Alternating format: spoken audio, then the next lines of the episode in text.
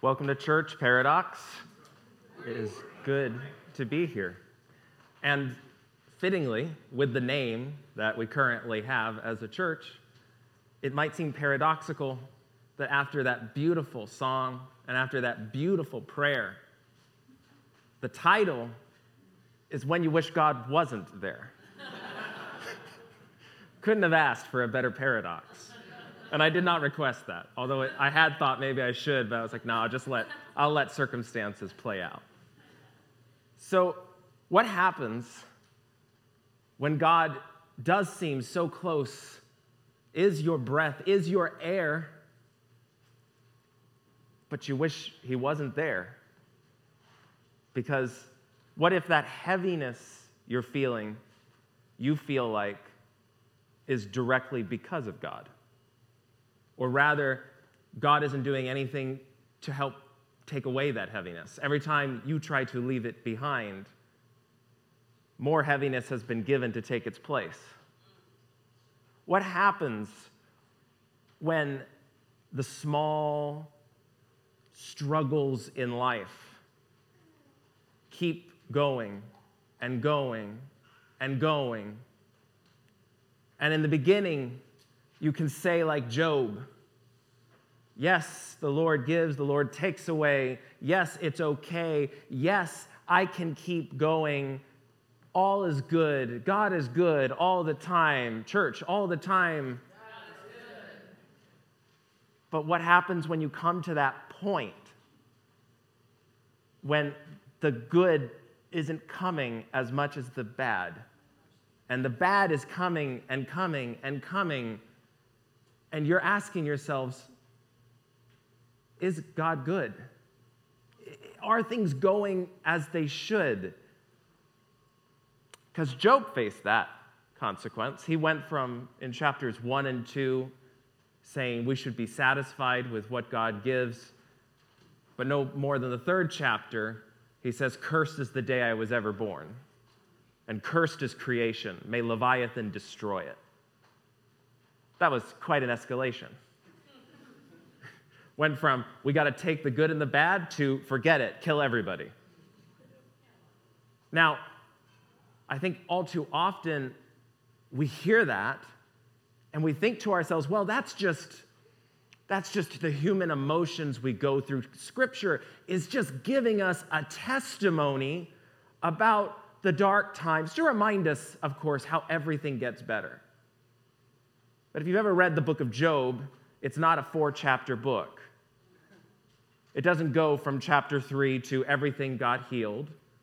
It doesn't go through Job experiencing something that he has to overcome. No, instead, you get dozens and dozens of chapters in which Job proclaims how upset he is, how wrong the universe is, how unjust God is. And yes, things are restored at the end. But I kind of doubt that either the Holy Spirit, if you affirm the inspiration of Scripture, nor the Jewish people who preserved that book as a literary work, a masterpiece, I doubt that they thought the only value was in the first two chapters and the final conclusion the dozens of chapters where Job spills his heart out and says some of the most blasphemous, typically considered heretical statements. I mean, I could quote one God, you are the reason the wicked prosper. If it is not you, then who on earth could it ever be attributed to? Don't believe that's in the book of Job? Go look it up. It's not on my slides, but it's there. Job doesn't get the credit he needs, nor the people who experience what Job experiences. People too often want to imagine that when you start feeling those senses, when you go from the extreme of, we got to accept what God says, to screw the world, let it burn, that somehow the dozens of chapters in Job dealing with that don't matter And the two chapters with brief quotations of praise, that's where we've got to sit with. Now, sometimes that's because some of us have not, thank God, ever experienced that sort of level of pain. But some of us have, some of us are. How do you handle that? What do you do with it? Jacob's story is important in this theme because, in many senses, Jacob's story is the epitome of what to do when you think God is against you.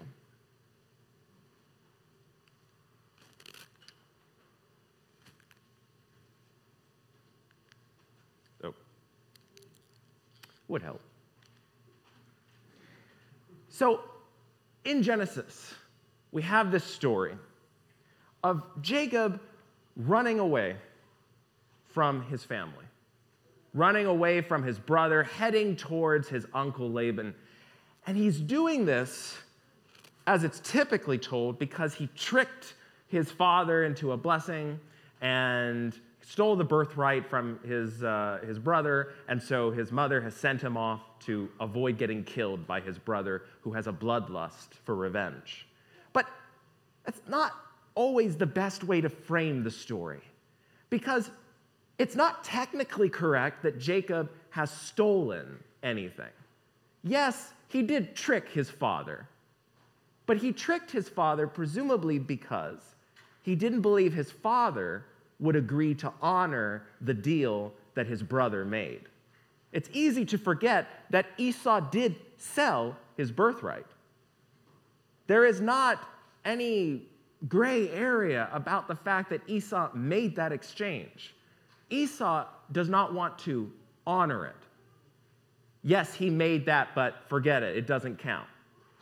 And yes, Jacob is afraid that his father won't honor it, but in the end, oftentimes in the Hebrew Bible, deceit is not necessarily always a strictly bad thing.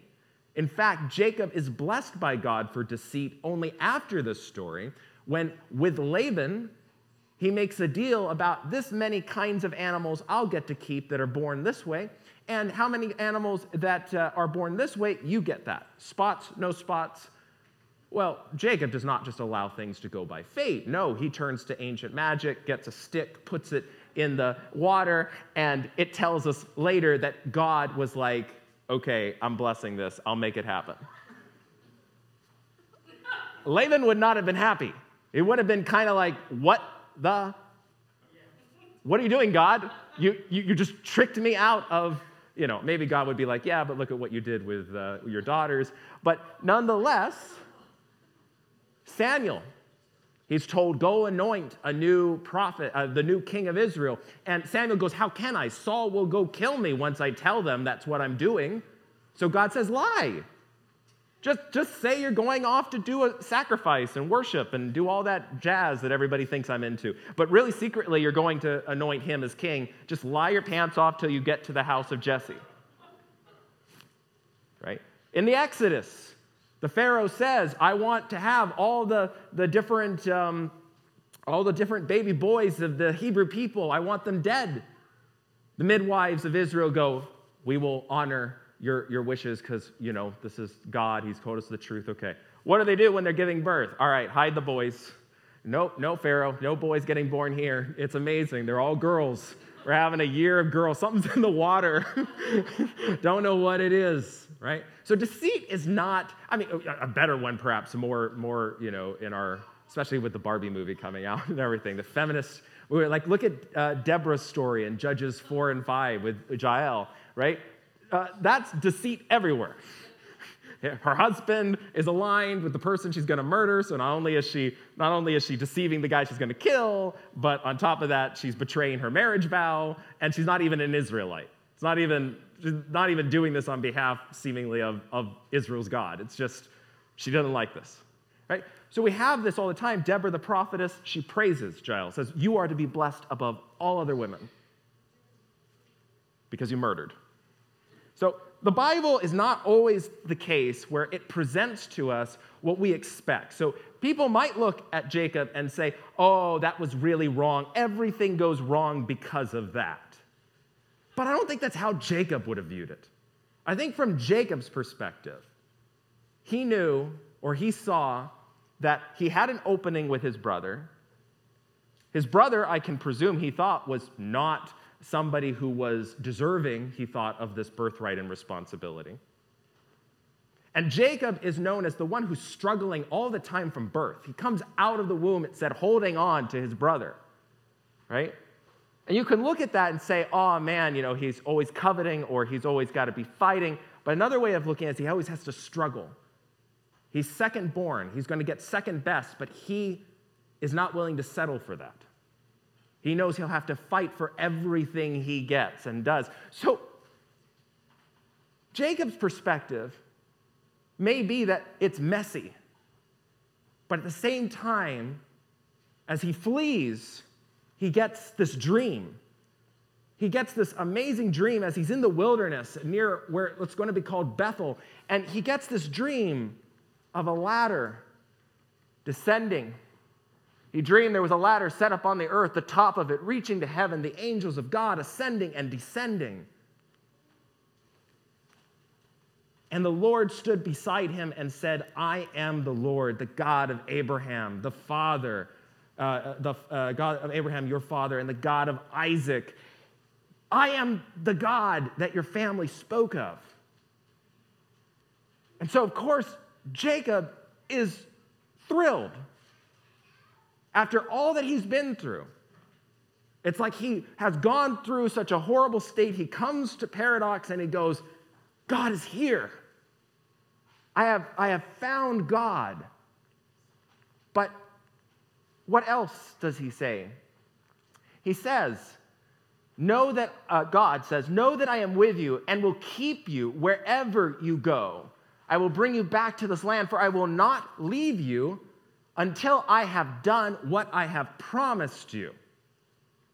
What does this remind you of? How many people, if you've grown up in uh, you know, Christianity, have you heard people say, you know, you gotta, you gotta claim the promises?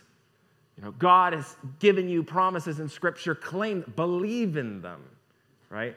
They're gonna, they're gonna come true. God is gonna bless you. If you watch certain television channels late at night, you hear a lot of this too. Then Jacob woke from his sleep and said, Surely the Lord is in this place. And I did not even know it. Middle, middle of the wilderness. He's like, wow, God is here. I should build something here to commemorate this. This is there's a ladder here. It's invisible. This is incredible. The Lord is in this place and I did not know it. God is here and he's excited for it. Because after everything he's gone through so far, at least what he thinks he's gone through so far, he hasn't met Laban yet. He's like, Yes, God is with me. I am good to go. God is in this place. I did not know it, and boy, am I glad to know it. He's happy here. But should he be? Should he be happy? Well, Jacob is no fool. Jacob is, and I'm not saying that the other characters in the Bible are fools, not, they're not contrasting here. But Jacob, he's gone through a lot of fill in the blank already at this point in the story. He knows he has to struggle for things. So I think he knows that big promises, they're kind of hard to believe, too good to be true. Where's the fine print? So, what does he do? He does something that I've never seen anyone really else in the Bible quite do. So, as he is uh, making his return vow to God, Jacob says, If God will be with me, so here we have an if, this is conditional.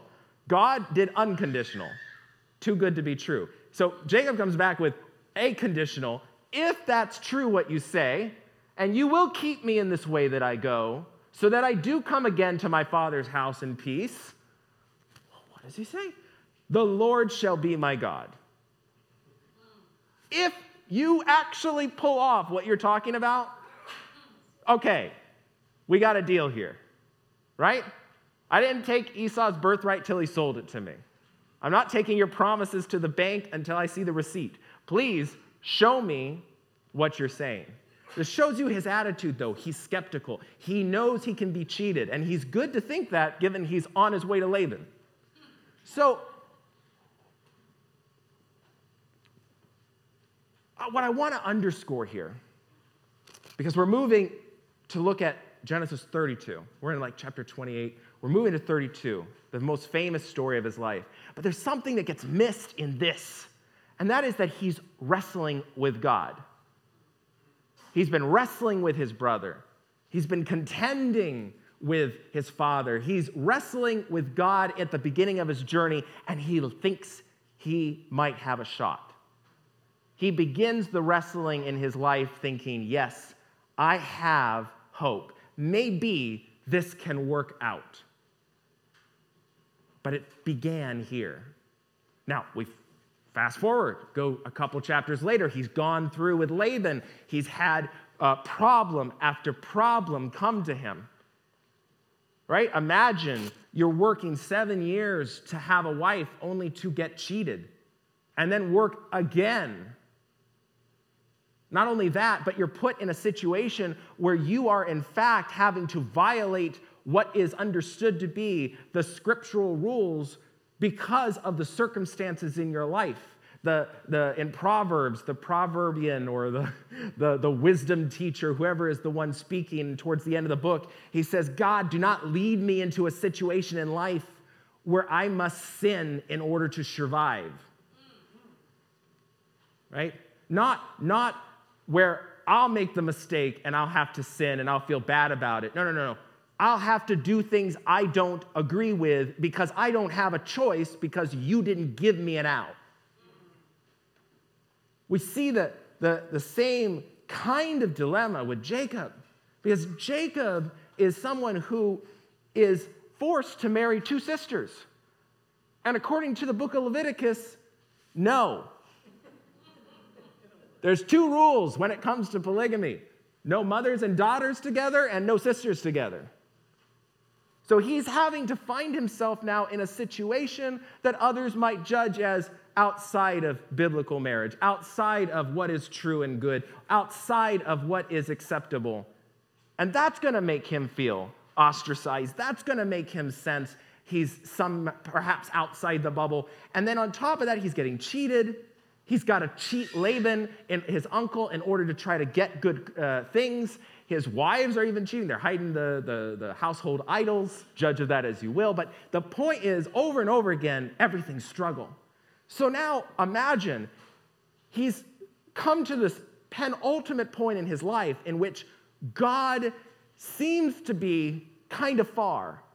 I mean, yes, he has blessings, but imagine what it would actually feel like. It's like, yes, for every good step he takes forward that looks like the future is going to get better, he's got to take steps back because of other things that keep pushing him. Right? One step forward, two steps back. And this is his story again and again. At some point through this wrestling, you're going to start to sense and question does God care?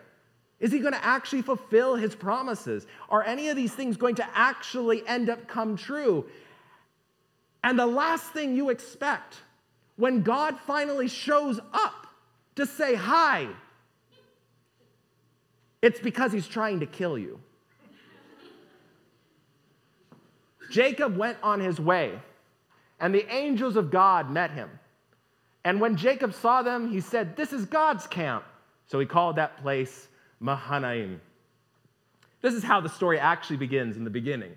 People rarely quote that, but it's really important. He walks in thinking hopeful, once again, another sign that maybe things are going to go good. Maybe my reunion with Esau will go good, but he's fearful.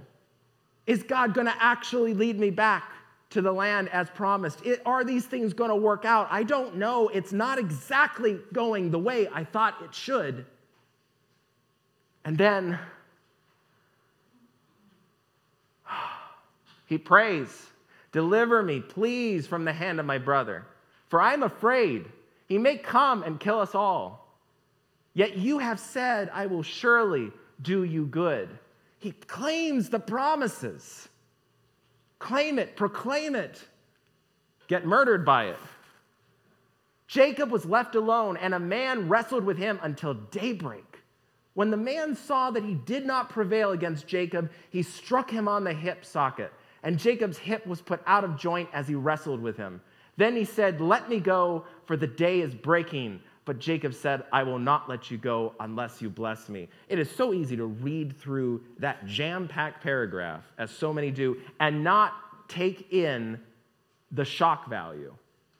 Jacob has claimed the promise of God, and God, in the middle of the night, has attacked him. The word there that is wrestle, wrestle is like such a bad translation, even though it's, it, it's, it's hard to encapsulate. The word in Hebrew means to get dusty.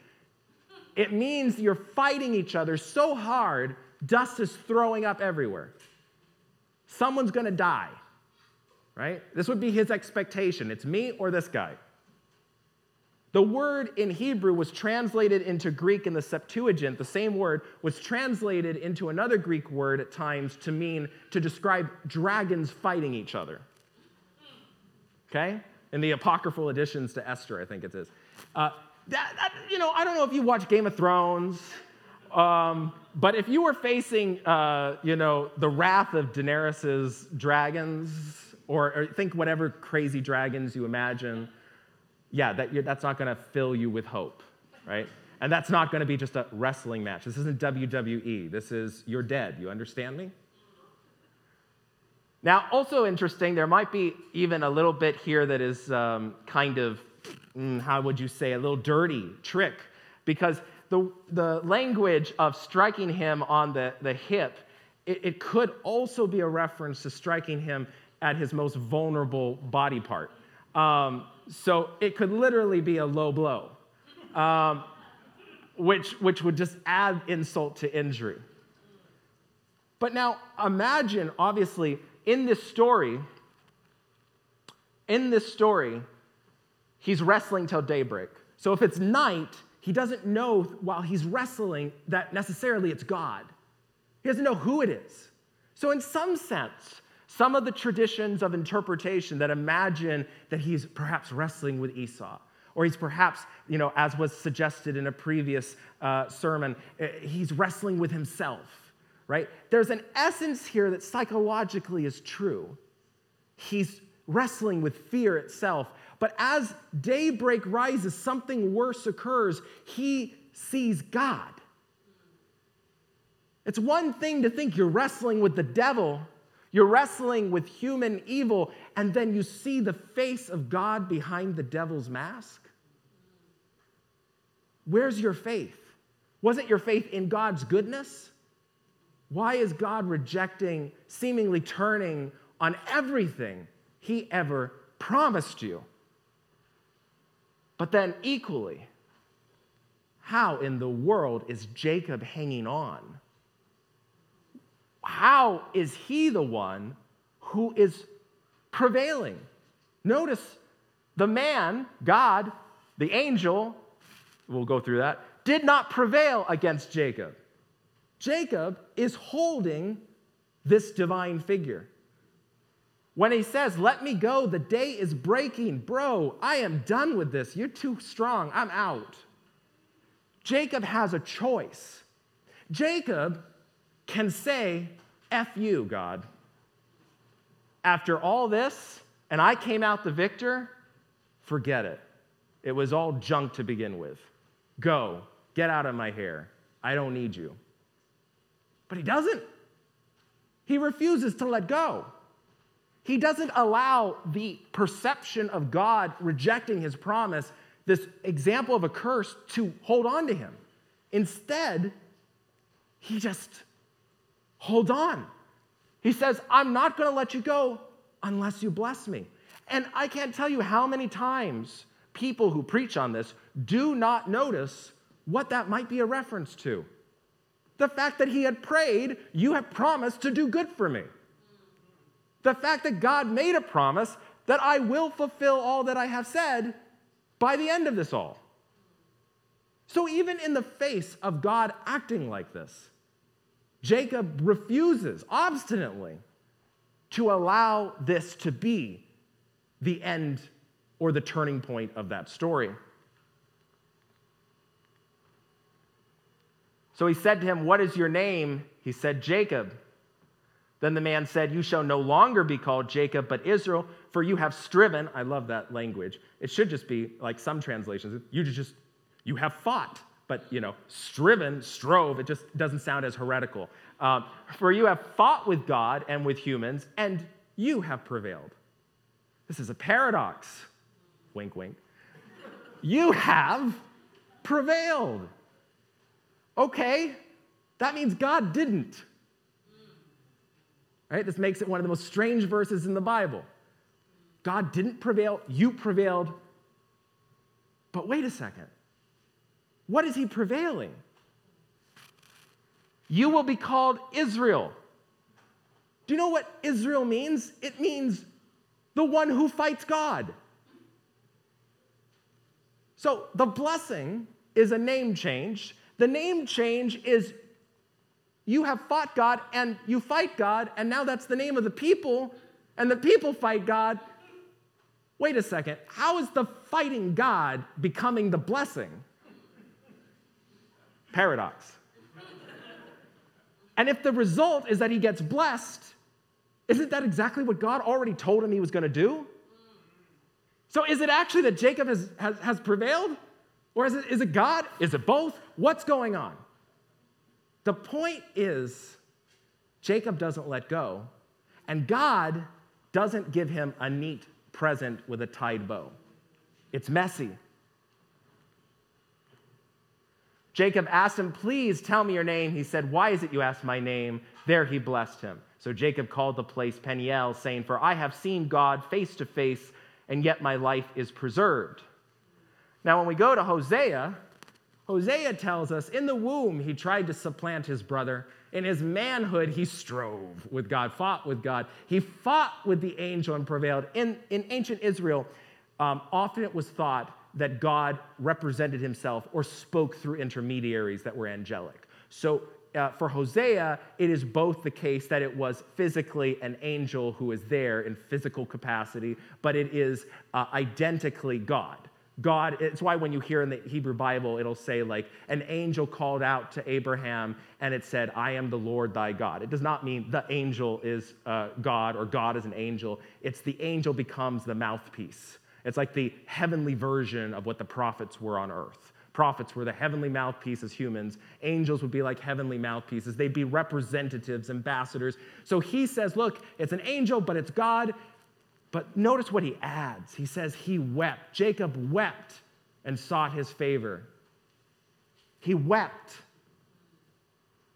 It's not all just victory. Imagine the terror, the fright, everything that has led him through. What does it take for him to hold on? What does it take for him to reject everything that seems to suggest it's all screwed and say, no, I'm not willing to believe that? Job 7 says, What are human beings that you make so much of them? That you set your mind on them, visit them every morning, test them every moment, if this sounds familiar, it's because there's a psalm that goes like this You made us just a little lower than the angels in the Septuagint, but a little lower than God in Hebrew. Here, Job seems to evoke the same idea, but he wants to mock it. He wants to get rid of it. He says, Will you not look away from me for a while? Let me alone until I swallow my spittle. If I sin, what do I do to you, you watcher of humanity? What is it to you if I sin? Why in the world do you care? Why do you punish me, even if I did? Why have you made me your target? Why have I become a burden to you? That's scripture. That's in the Bible. Although you'd probably not notice it because no one ever seems to quote it. Why do you not pardon my transgression and take away my iniquity? Mind you, remember, Job refuses to ask for forgiveness. He keeps on telling his friends, I have nothing, I've done nothing to deserve this, so I am not going to belittle myself and go ask for forgiveness for something that I know I don't deserve. Right? So, what is he actually saying here? He's saying, Look, why don't you just automatically forgive me? Why, uh, why are we doing this game? It's not right. See, he will kill me. I have no hope, but I will defend my ways to his face. Right? Job continues I was at ease and he broke me in two. He seized me by the neck and dashed me to pieces. He set me up as his target. His archers surround me. He slashes open my kidneys and shows no mercy. Mercy. Where can I go from your spirit or where can I flee from your presence? If I ascend to heaven, you're there. If I make my bed in hell, you're there. All I want to do is get away from you somewhere.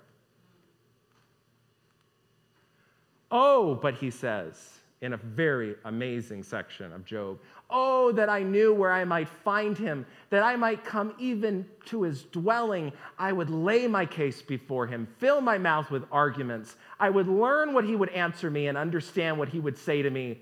Now, judging from everything else he said, you'd think to yourself, well, man, he, he, he assumes that it all goes south, right? But no. He says, Would he contend with me in the greatness of his power? No he would give heed to me. And then the next verse says, he would be able to be reasoned with. There's an affirmation of faith.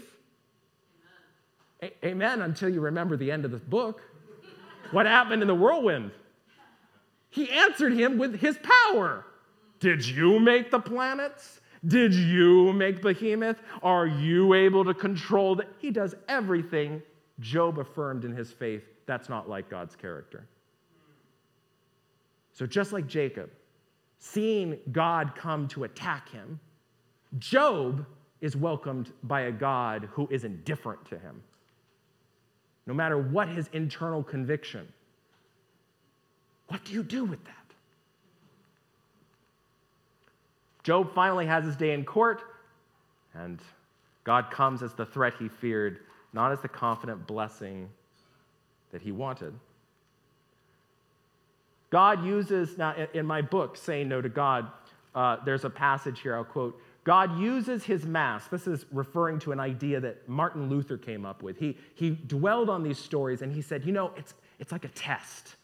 It's like God is putting the devil's mask over his face. And he's trying to see, can I fool you? Will you believe this? will you just accept that this is who I am? Will everything else I ever told you go out the window? Are you going to look at me like Abraham said and say, Far be it from you? Or are you going to say, Man, this sounds just like you? God uses his mask to provoke us, and in so doing, to remind us of what we know deep down that this God doesn't want to condemn us at all, but rather desires to save us. When challenged by the devil's mask, God incites us to push back and reaffirm his true character. As we do, we ourselves are similarly challenged to change. We are transformed back into the image of God by fighting for the very things that God stands for. So then, when we go back to think about Jacob, Jacob expects to wrestle with a hostile brother by the aid of divine blessing. That's what he's hoping for. Instead, a hostile God attacks Jacob before he meets a forgiving brother aided by a blessed limp.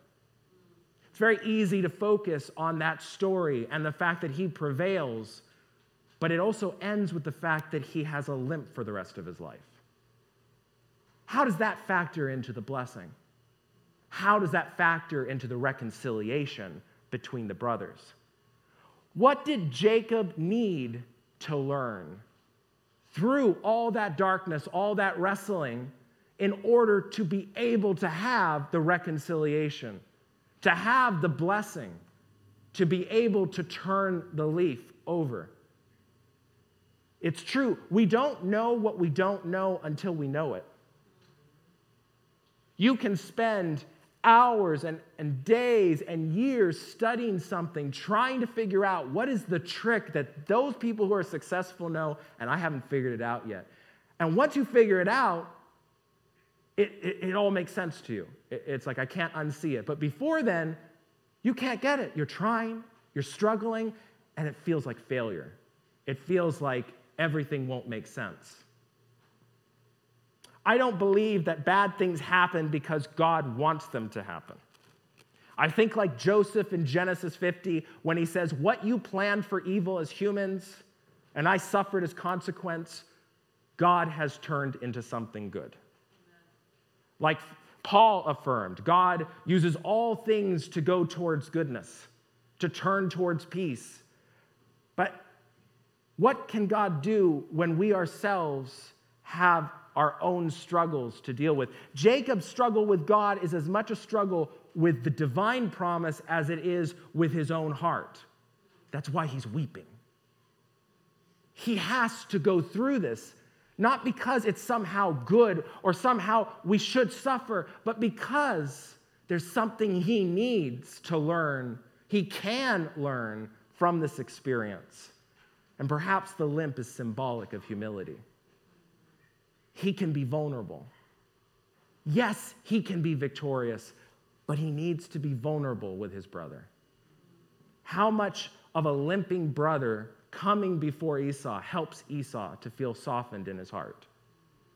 How much does having God's Spirit challenge us as much as encourage us, help us to develop a better understanding of ourselves? Sometimes we have to go through the darkness not to feel content with the unknown, but in order to push us to fight for the light or even to notice where it shines. Sometimes we wrestle with God in order to gain the victorious limp that provides us with the humility needed for achieving our blessing. So we come back to the beginning, to the story. We see, know that I am with you and will keep you wherever you go, will bring you back. God accomplishes that promise. But now reread the last part with the whole story in your mind and think about how Jacob feels about that affirmation. Surely the Lord is in this place and I did not know it. He began his wrestling thinking, yeah, God's on my side. And was he? Yes, the whole way. But did it feel like that? No. Surely God was in that dark place by the Jabbok River, and Jacob wished so hard during that battle. Why are you even here? But he held on. And if you're having your battle, if you're struggling to think of how do I keep holding on to faith, maybe you have to reconsider what you thought was faith or realize how much of a plurality of forms it can take. Because Job looks like a perfectly fine, God hating, outside of Israel's scope individual. Put whatever anathema on him you want. But he's the one who God says is blessed. Job actually tells his friends at one point, he says, Do you really think that God's going to be happy you're, you're defending him? God cares, I know this at least, God should care more about justice so that if he is just, he'll be more happy with me speaking honestly than your platitudes, and he'll condemn you for them. What happens at the end of the book? God condemns them for it. Two affirmations that Job makes about what will happen. One of them does come true, but only after Job endures the first. You might be thinking, well, how does it work at the end? Job had the whirlwind. God seemingly was indifferent. Yes, he fixed everything. Ah, but did you miss what Job did? Job people think, Job, everyone thinks that Job's story ends with Job saying, I am but dust and ashes. Everyone ends there. But do you notice that if that was really the key, if this was all about Job's humility, why isn't he healed right then and there? Why is he not suddenly having things fixed? They're not at all. Instead, God comes to Job and says, I'm going to murder your friends gonna, you know, do bad things unless you sacrifice and pray on their behalf. If you forgive them, then I'll restore divine favor to them. What does the story tell us in the epilogue? When Job prayed, everything was restored. Now, I don't know about you, Paradox, but for me, it doesn't sound like the, the issue was being in dust and ashes. It sounds like the issue was action. Will Job still act like God taught him? Will still try to be the character that God formed in him, even when it seems like the world is meaningless and God's against you and your friends abandoned you? Will you still be the person that you believed yourself to be when things were good? And he prays. He could have said, screw it. There, if, if God and the universe are bad, let it be. He doesn't. He holds on.